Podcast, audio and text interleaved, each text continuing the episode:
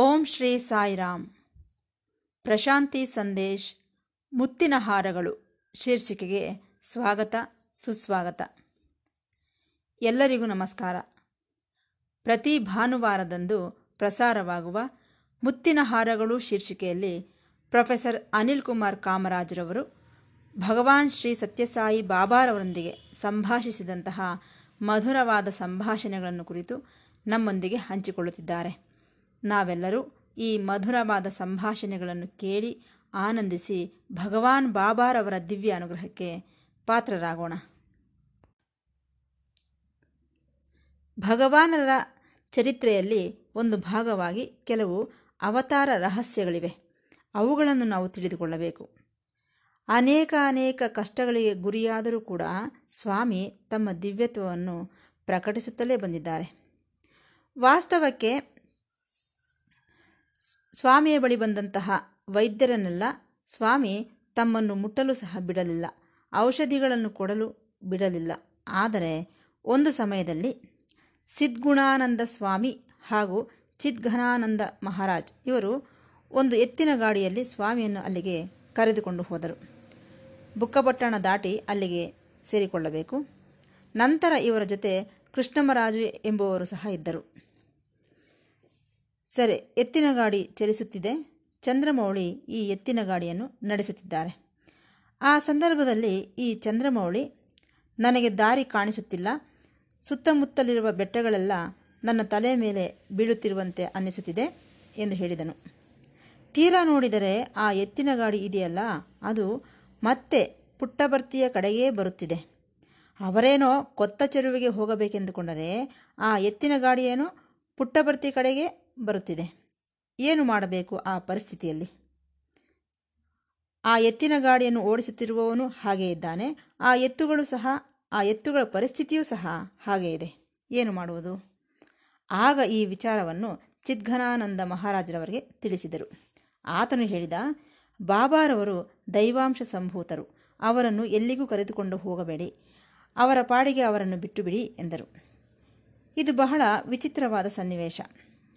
ಅಂದರೆ ಅವರಿಗೂ ಸಹ ಏನೋ ಭಯ ಬಂದು, ಬಂದುಬಿಟ್ಟಿದೆ. ಸ್ವಾಮಿಗೇನಾದರೂ ನಾವು ಮಾಡಿದರೆ ನಮಗೆ ಸ್ವಾಮಿ ಏನನ್ನಾದರೂ ಮಾಡಿಬಿಡುತ್ತಾರೇನೋ ಎಂದು ಭಯಪಡುತ್ತಿದ್ದಾರೆ. ಈ ರೀತಿ ಸ್ವಾಮಿಯ ದಿವ್ಯತ್ವ ಅಲ್ಲಿ ಹೊರಬಿದ್ದಿತು. ಸರಿ, ಇನ್ನೊಂದು ಸಾರಿ ಏನಾಯಿತೆಂದರೆ ಪಿ ಟಿ ಕೃಷ್ಣಮಾಚಾರ್ಯರೆಂದು ಸ್ವಾಮಿಗೆ ಅಕ್ಷರಾಭ್ಯಾಸವನ್ನು ಮಾಡಿದಂತಹವರು. ಆತನು ಸ್ವಾಮಿಯನ್ನು ನೋಡಲು ಪೆನುಗೊಂಡಾದಿಂದ ಬಂದಿದ್ದರು. ಈ ಕೃಷ್ಣಮಾಚಾರ್ಯರ ಪೂರ್ವಿಕರೆಲ್ಲ ಪುಟ್ಟವರ್ತಿಯಲ್ಲೇ ಇದ್ದರು. ಆತನ ಬಾಲ್ಯವೆಲ್ಲ ಇಲ್ಲೇ ಕಳೆದಿತ್ತು. ಸರಿ, ಭಗವಾನರ ಬಗ್ಗೆ ಕೇಳಿ, ಏನೋ ತಿಳಿದುಕೊಳ್ಳಬೇಕು, ಪರಿಶೀಲಿಸಬೇಕೆಂದು ಪುಟ್ಟವರ್ತಿಗೆ ಬಂದರು ಕೃಷ್ಣಮಾಚಾರ್ಯರು. ಬಾಬಾರವರ ತಂದೆ ತಾಯಿಗಳೇ ಈತನನ್ನು ಪುಟ್ಟವರ್ತಿಗೆ ಬರಲು ಕೋರಿದರು. ಹಾಗಾಗಿ ಆತನು ಬಂದನು. ಸರಿ, ಆತನು ಬಂದು ಸ್ವಾಮಿಯನ್ನು ನೋಡಿ ಈತನಿಗೆ ದೆವ್ವ ಹಿಡಿದಿದೆ. ಆ ದೆವ್ವ ಬಹಳ ಶಕ್ತಿವಂತವಾದದ್ದು. ಮಾಮೂಲಿ ಭೂತ ವೈದ್ಯರು ಇದನ್ನು ಏನೂ ಮಾಡಲಾರರು. ಈ ದೇವತೆಗಳು ಸಹ ಇದನ್ನು ಏನು ಮಾಡಲಾರರು. ಬಹುಶಃ ನರಸಿಂಹಸ್ವಾಮಿಗೆ ಮಾತ್ರವೇ ಇದು ಸಾಧ್ಯವಾಗಬಹುದು. ಏಕೆಂದರೆ ನರಸಿಂಹಸ್ವಾಮಿ ಎಂದರೆ ದೆವ್ವಗಳಿಗೆ ಭಯ. ಆಗ ನಮ್ಮ ಸತ್ಯ ಮಾಮೂಲಿ ಮನುಷ್ಯನಾಗುತ್ತಾನೆ. ಆದ್ದರಿಂದ ಘಟಿಕಾಚಲ ನರಸಿಂಹಸ್ವಾಮಿ ದೇವಾಲಯಕ್ಕೆ ಕರೆದುಕೊಂಡು ಹೋಗಿ. ಆ ನರಸಿಂಹಸ್ವಾಮಿ ದಯೆಯಿಂದ ನೂರಾರು ಮಂದಿ ಮಾನಸಿಕ ರೋಗಿಗಳು ಗುಣಮುಖರಾಗಿದ್ದಾರೆ ಎಂದರು ಕೃಷ್ಣಮಾಚಾರ್ಯರು. ಸರಿ, ಇದನ್ನು ಕೇಳಿ ವೆಂಕಮ್ಮರಾಜುವಿಗೆ ಆಸೆ ಹುಟ್ಟಿ ಅಲ್ಲಿಗೆ ಹೋಗಬೇಕೆಂದು ನಿರ್ಧರಿಸಿಕೊಂಡರು. ಈ ಕೃಷ್ಣಮಾಚಾರಿ ಘಟಿಕಾಚಲಕ್ಕೆ ಹೋಗುವ ದಾರಿಯ ಬಗ್ಗೆ ಒಂದು ಕಾಗದದ ಮೇಲೆ ಬರೆಯುತ್ತಿದ್ದಾಗ ಸ್ವಾಮಿ ಆತನ ಕೈಯನ್ನು ಹಿಡಿದುಕೊಂಡು, ಕೃಷ್ಣಮಾಚಾರ್ಯರೇ, ನನಗೆ ಆಶ್ಚರ್ಯವಾಗುತ್ತಿದೆ. ಏನು ನೀವು ನೀಡುತ್ತಿರುವ ಸಲಹೆ? ಇಲ್ಲಿ ಇರುವುದು ಯಾರೆಂದು ಗೊತ್ತಿಲ್ಲವೇ ನಿಮಗೆ? ಎಂದರು ಸ್ವಾಮಿ. ಇದನ್ನು ಕೇಳಿ ಅಲ್ಲಿದ್ದವರೆಲ್ಲ, ಅಲ್ಲಿದ್ದವರಿಗೆಲ್ಲ ಆಶ್ಚರ್ಯವಾಯಿತು. ಅಂದರೆ ಏನರ್ಥ? ಘಟಿಕಾಚಲದಲ್ಲಿರುವ ನರಸಿಂಹಸ್ವಾಮಿಯೇ ಸ್ವಾಮಿ ಎಂದು ಸಾಬೀತಾಯಿತು. ಈ ರೀತಿ ಕಷ್ಟಗಳಲ್ಲೂ ಬಾಧೆಗಳಲ್ಲೂ ಸ್ವಾಮಿಯ ದಿವ್ಯತ್ವ ಹೊರಬೀಳುತ್ತಲೇ ಇದೆ. ಆಗಾಗ ಸ್ವಾಮಿ ಈ ಫಿಟ್ಸ್ ಬಂದವರಂತೆ ಪ್ರಜ್ಞೆ ತಪ್ಪಿ ಬಿದ್ದು ಬಿಡುತ್ತಿದ್ದರು ನಂತರ ಎದ್ದು ಪದ್ಯಗಳನ್ನು ಹೇಳಲು ಪ್ರಾರಂಭಿಸುತ್ತಿದ್ದರು. ಇದನ್ನು ನೋಡಿದವರೆಲ್ಲ ಈತನಿಗೆ ಹುಚ್ಚು ಹಿಡಿದಿದೆ ಎಂದುಕೊಳ್ಳುತ್ತಿದ್ದರು. ಇದರಿಂದ ಈಶ್ವರಮ್ಮನವರು ಸಹ ಬಹಳ ಬಾಧೆ ಪಡುತ್ತಿದ್ದರು ಪಾಪ. ಇದನ್ನೆಲ್ಲ ನೋಡಿ ತಾಳ್ಮೆ ತಪ್ಪಿದ ವೆಂಕಮರಾಜುವಿಗೆ ಸ್ವಾಮಿಯ ಮೇಲೆ ಕೋಪ ಬಂದಿತ್ತು.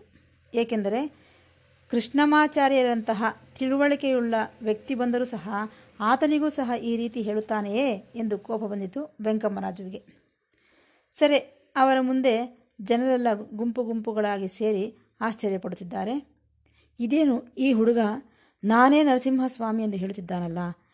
ಇದನ್ನು ನಂಬಲು ಸಾಧ್ಯವೇ ಎಂದು ಮಾತನಾಡಿಕೊಳ್ಳುತ್ತಿದ್ದಾರೆ. ಇದನ್ನು ಕೇಳಿಸಿಕೊಂಡಂತಹ ವೆಂಕಮರಾಜುವಿಗೆ ಬೇಸರ ಮೂಡಿ ಒಂದು ಕೋಲನ್ನು ತೆಗೆದುಕೊಂಡು ಸ್ವಾಮಿಯ ಹತ್ತಿರಕ್ಕೆ ಬಂದರು. ಬಂದು ಕೋಪದಿಂದ ಆ ಕೋಲಿನಿಂದ ಸ್ವಾಮಿಯನ್ನು ಹೊಡೆಯಬೇಕೆಂದುಕೊಂಡರು. ವೆಂಕಮರಾಜುರವರು ಸ್ವಾಮಿಯನ್ನು ನೋಡಿ ಜೋರಾಗಿ ಗದರಿಸಿದರು. ಏ ನಿನ್ನ ಹುಚ್ಚು ಆಟಗಳನ್ನೆಲ್ಲ ನಿಲ್ಲಿಸು. ನೀನು ದೆವ್ವವೇ, ಹುಚ್ಚನೇ, ಇಲ್ಲ ದೇವರೇ, ಯಾರು ನೀನು ಎಂದು ಜೋರಾಗಿ ಗದರಿಸಿದರು. ಈಗ ಸತ್ಯವನ್ನು ತಿಳಿದುಕೊಳ್ಳುವ ಸಮಯ ಬಂದೇ ಬಿಟ್ಟಿತು. ತಂದೆಯೇ ಕೋಪೋದ್ರಿಕ್ತನಾಗಿದ್ದಾನೆ. ಇದಕ್ಕೆ ಉತ್ತರವನ್ನು ನೀಡಬೇಕು ತನ್ನ ಮಗ ಎಂದು ಎದುರು ನೋಡುತ್ತಿದ್ದಾರೆ ವೆಂಕಮರಾಜು ಆದರೆ ಇದು ಹೊರಗಿನವರಿಗೆ ಅಸತ್ಯವೆಂದು ಕಾಣಿಸಬಹುದು. ಇದರಿಂದ ಏನಾಗುತ್ತದೆ ಎಂದರೆ ಧಾನ್ಯದ ಮೇಲಿರುವ ಹೊಟ್ಟು ಸಿಪ್ಪೆ ಹೋಗಿ ಧಾನ್ಯ ಮಾತ್ರವೇ ಉಳಿಯುತ್ತದೆ. ಅಂದರೆ ಅಕ್ಕಿಯ ಮೇಲಿರುವ ಹೊಟ್ಟು ಹೋಗಿ ಅಕ್ಕಿ ಮಾತ್ರವೇ ಉಳಿಯುತ್ತದೆ ಎಂದರ್ಥ.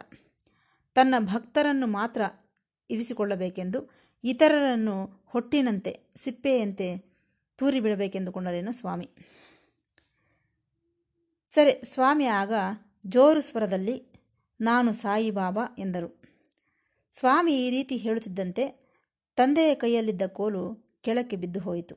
ಆದರೂ ಕೂಡ ಕೋಪದಿಂದ, ನೀನು ಸಾಯಿಬಾಬಾ ಆದರೆ ಆಗಿರಲಿ, ಯಾವ ಬಾಬಾನಾದರೂ ಆಗಿರಲಿ, ನನಗೂ ಅದಕ್ಕೂ ಸಂಬಂಧವಿಲ್ಲ.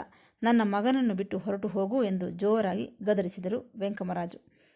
ಆದರೂ ಸಹ ಸ್ವಾಮಿ ಭಯಪಡದೆ ಮತ್ತೆ ಹೇಳಿದರು, ನಾನು ಸಾಯಿಬಾಬಾ ಎಂದು. ನಾನು ಆಪಸ್ತಂಭ ಸೂತ್ರನು, ಭಾರಧ್ವಜ ಗೋತ್ರದವನು. ನಾನು ಏತಕ್ಕಾಗಿ ಇಲ್ಲಿಗೆ ಬಂದಿದ್ದೇನೆಂದು ನಿಮಗೆ ಗೊತ್ತೇ? ವೆಂಕಾವಧೂತ ಹಾಗೂ ಇತರರು ನನ್ನನ್ನು ಇಲ್ಲಿ ಅವತರಿಸಬೇಕೆಂದು ಪ್ರಾರ್ಥಿಸಿದರು. ಅವರನ್ನು ಆಶೀರ್ವದಿಸಲು ಬಂದಿದ್ದೇನೆ. ನಿಮ್ಮ ಕಷ್ಟಗಳನ್ನು ತೊಲಗಿಸುವುದಕ್ಕಾಗಿ ಬಂದಿದ್ದೇನೆ. ಪ್ರತಿ ಗುರುವಾರ ನನ್ನನ್ನು ಆರಾಧಿಸಿ, ನಿಮ್ಮ ಮಗ, ಮನೆಗಳನ್ನು, ಮನಸ್ಸುಗಳನ್ನು ಶುಭ್ರವಾಗಿಟ್ಟುಕೊಳ್ಳಿ ಎಂದರು ಸ್ವಾಮಿ. ಈ ರೀತಿ ಪ್ರಪಂಚಕ್ಕೆ ತನ್ನ ದಿವ್ಯತ್ವವನ್ನು ಪಸರಿಸಿದಂತಾಯಿತು. ಈ ಪ್ರವಚನದಲ್ಲಿ ನಾನು ಹೇಳಿದೆ, ಯಾವ ರೀತಿ ಚಿದ್ಘನಾನಂದ ಮಹಾರಾಜರವರು ಸ್ವಾಮಿಯನ್ನು ದೈವಾಂಶ ಸಂಭೂತರೆಂದು ಹೇಳಿದರು, ನಂತರ ಕೃಷ್ಣಮಾಚಾರ್ಯರು ಅಂದುಕೊಂಡರು, ಅಬ್ಬಾ, ಈತನು ಸಾಮಾನ್ಯನಲ್ಲ, ನರಸಿಂಹಸ್ವಾಮಿಯೇನೋ ಎಂಬ ನಿರ್ಧಾರಕ್ಕೆ ಬಂದರು. ಈಗ ಏನಾಯಿತು? ತನ್ನ ತಂದೆಗೇ ಅರ್ಥವಾಗಿ ಹೋಯಿತು. ಆಪಸ್ತಂಭ ಸೂತ್ರನು ಭಾರಧ್ವಜ ಗೋತ್ರದವನು ಎಂದು. ನಂತರದ ಕಾಲದಲ್ಲಿ ಜನಗಳಿಗೆ ಸ್ವಾಮಿಯ ಮೇಲೆ ಭಕ್ತಿ ಹೆಚ್ಚಾಗಿ, ಹೆಚ್ಚಾಯಿತು. ಗುಂಪು ಗುಂಪುಗಳಾಗಿ ಪುಟ್ಟಪ್ರತಿಗೆ ಬರಲು ಪ್ರಾರಂಭಿಸಿದರು. ವೆಂಕಪ್ಪರಾಜುವಿಗೆ ಕೋಪ ಬಂದರೂ ಕೂಡ ನಂತರ ಆ ಕೋಪವೆಲ್ಲ ಇಳಿದು ಹೋಗಿ ತಾನೂ ಸಹ ನಂತರದ ಕಾಲದಲ್ಲಿ ಆನಂದಪಟ್ಟರು. ಸ್ವಾಮಿಯ ಈ ಹೆಸರು ಪ್ರಖ್ಯಾತಿಯೆಲ್ಲ ಪೆನುಗೊಂಡಕ್ಕೂ ಹರಡಿತು. ಅಲ್ಲಿ ಗೋಪಾಲರಾವ್ ಎಂದು ಈ ಕರಣಂನವರು ಸಾಕಿಕೊಂಡಿದ್ದ ಹುಡುಗ ಆತನು ಒಂದು ಸುದ್ದಿಯನ್ನು ತಂದನು. ಏನದು? ಕೇಶವಯ್ಯ ಎಂದು ಪೆನುಗೊಂಡಾದ ಒಂದು ಹಾ, ಆಫೀಸಿನಲ್ಲಿ ಸಬ್ ರಿಜಿಸ್ಟ್ರರ್ ಆಗಿ ಕೆಲಸ ಮಾಡುತ್ತಿದ್ದಾನೆ. ಆತನು ಶಿರಡಿ ಭಗವಾನರ ಭಕ್ತನು. ಹಾಗಾಗಿ ಆತನು ನಮ್ಮ ಸತ್ಯ ಈ ರೀತಿ ವರ್ತಿಸುತ್ತಿರುವುದಕ್ಕೆ ಕಾರಣವೇನೆಂದು ಹೇಳುತ್ತಾನೆ. ಆದ್ದರಿಂದ ಆತನನ್ನು ಭೇಟಿಯಾಗೋಣವೆಂದು ಹೇಳಿದನು. ಸರಿ, ಒಂದು ಗುರುವಾರದಂದು ಸ್ವಾಮಿಯನ್ನು ಕರೆದುಕೊಂಡು ಕೇಶವಯ್ಯನವರ ಹತ್ತಿರಕ್ಕೆ ಹೋದರು. ಆತನು ಸ್ವಾಮಿಗೆ ಶಿರಡಿ ಭಗವಾನರ ವಿಭೂತಿಯನ್ನು ಕೊಟ್ಟನು. ಆಗ ಸ್ವಾಮಿ ಆತನಿಗೆ ಹೇಳಿದರು, ನಾನು ಯಾರೆಂದು ನಿನಗೆ ಗೊತ್ತಿಲ್ಲವೇ? ನಾನು ಸಾಯಿಬಾಬಾ ಎಂದು ನೀನು ಗುರುತಿಸಲಿಲ್ಲವೇ? ಎಷ್ಟೋ ವರ್ಷಗಳಿಂದ ನನ್ನನ್ನು ಪೂಜಿಸುತ್ತಿದ್ದೀಯ? ನಿನ್ನ ಎದುರಲ್ಲೇ ಕುಳಿತಿದ್ದೇನೆ. ಈ ವಿಭೂತಿಯನ್ನು ನಿನ್ನ ಹತ್ತಿರವೇ ಇರಿಸಿಕೋ ಎಂದು ಹೇಳಿ ಆ ವಿಭೂತಿಯನ್ನು ಆತನ ಮುಖಕ್ಕೆ ಹಾಕಿದರು. ಇದರಿಂದ ಕೇಶವಯ್ಯನವನಿಗೆ ಕೇಶವಯ್ಯನವರಿಗೆ ಆಶ್ಚರ್ಯವಾಗಿ ಏನೂ ಅರ್ಥವಾಗಲಿಲ್ಲ. ಆತನು ಸ್ವಾಮಿಗೆ ಯಾವುದೋ ಮಾಯೆ ಆವರಿಸಿಕೊಂಡಿದೆ ಎಂದು ಕೋಪಗೊಂಡು ಈತನನ್ನು ಪುಟ್ಟಭರ್ತಿಗೆ ಕರೆದುಕೊಂಡು ಹೋಗಿ ಎನ್ನುತ್ತಾ ಮನೆಯವರಿಗೆ ಒಂದು ಸಲಹೆಯನ್ನು ನೀಡಿದನು. ಶಿರಡಿ ವಿಗ್ರಹವನ್ನು, ಶಿರಡಿ ಬಾಬಾರವರ ವಿಗ್ರಹವನ್ನು ಇಟ್ಟುಕೊಳ್ಳಿ. ಬಾಬಾ ಭಜನೆಗಳನ್ನು ಮಾಡಿ ಎಲ್ಲವೂ ಸರಿ ಹೋಗುತ್ತದೆ ಎಂದನು. ಆದರೆ ಬಾಬಾರವರ ಈ ವಿಪರೀತ ವರ್ತನೆ ಮಾತ್ರ ಬದಲಾಗಲಿಲ್ಲ.